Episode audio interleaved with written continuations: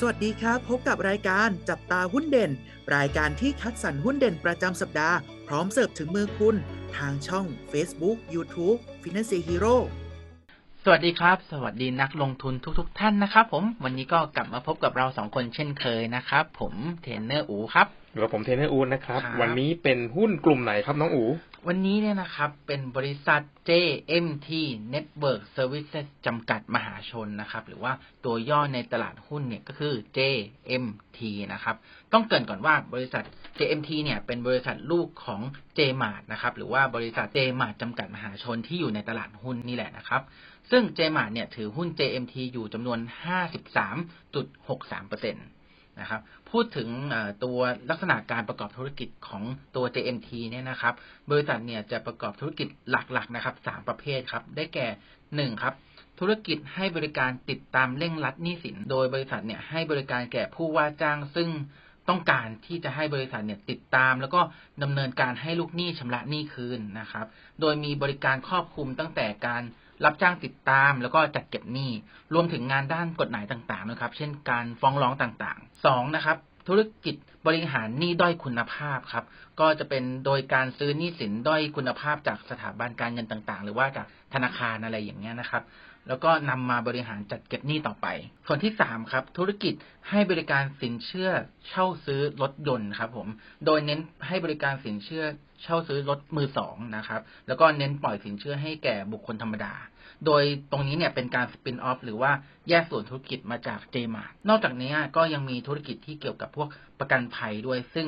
บริษัทเนี่ยเป็นนายหน้าประกันภัยนะครับ โดยมีทั้งแบบประกันรถยนต์แล้วก็แบบประกันวินาศภัยต่างๆนะครับ พูดถึงสัดส่วนรายได้ของเขาเนี่ยมีรายได้หลักนะครับ มาจากดอกเบี้ยแล้วก็เงินปันผลเนี่ยอยู่ที่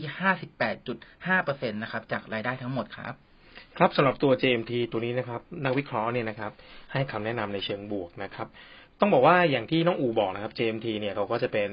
เกี่ยวกับการติดตามนี้สินะแต่ถ้าเราเจาะลงไปให้ให้เห็นเลยก็คือว่า JMT เนี่ยนะครับ หลักการของเขาคือเขาจะพยายามเข้าไปซื้ออ่าหนี้ที่คุณภาพไม่ดีนะหรือมีศัพท์ที่เราเรียกว่า NPL เนี่ยนะสมมติไปซื้อหนี้มา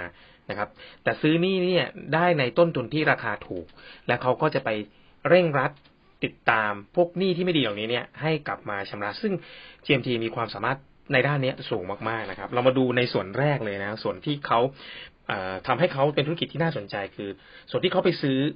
หนี้เสียหรือหนี้ NPL มาก่อนนะฮะคือในครึ่งปีแรกของปีนี้เนี่ยนะครับทาง GMP เนี่ยนะครับสามารถเข้าไปซื้อหนี้ที่มีมูลค่ากว่า 50,000 ล้านบาท ในราคาต้นทุนเพียงแค่3%หรือราวๆ 2,000 ล้านบาทเท่านั้นนะครับเพราะฉะนั้นตรงนี้ถือเป็นจุดแข็งเขาเลยคือ ได้ต้นทุนที่ต่ำมากๆนะครับประมาณ 3%เองนะครับและหลังจากนั้นเนี่ยนะครับส่วนที่เป็นจุดแข็งของเขาคือหลังจากที่เขาได้หนี้ที่ไม่ดีมาแล้วเนี่ยครับเขาสามารถไป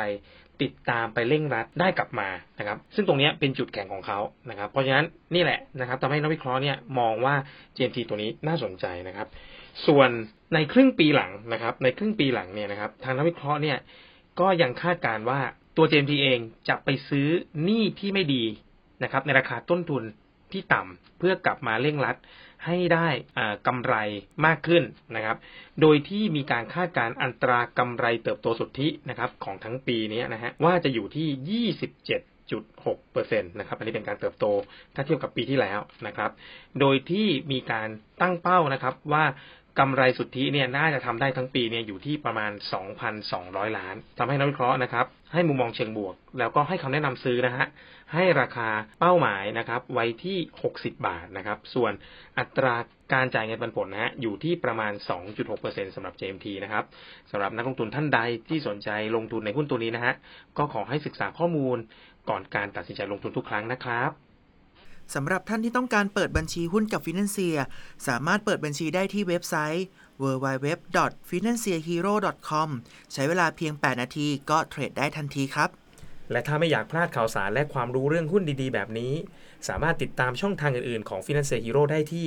Facebook, YouTube, TikTok และ Twitter นะครับ แล้วพบกันใหม่ในสัปดาห์หน้า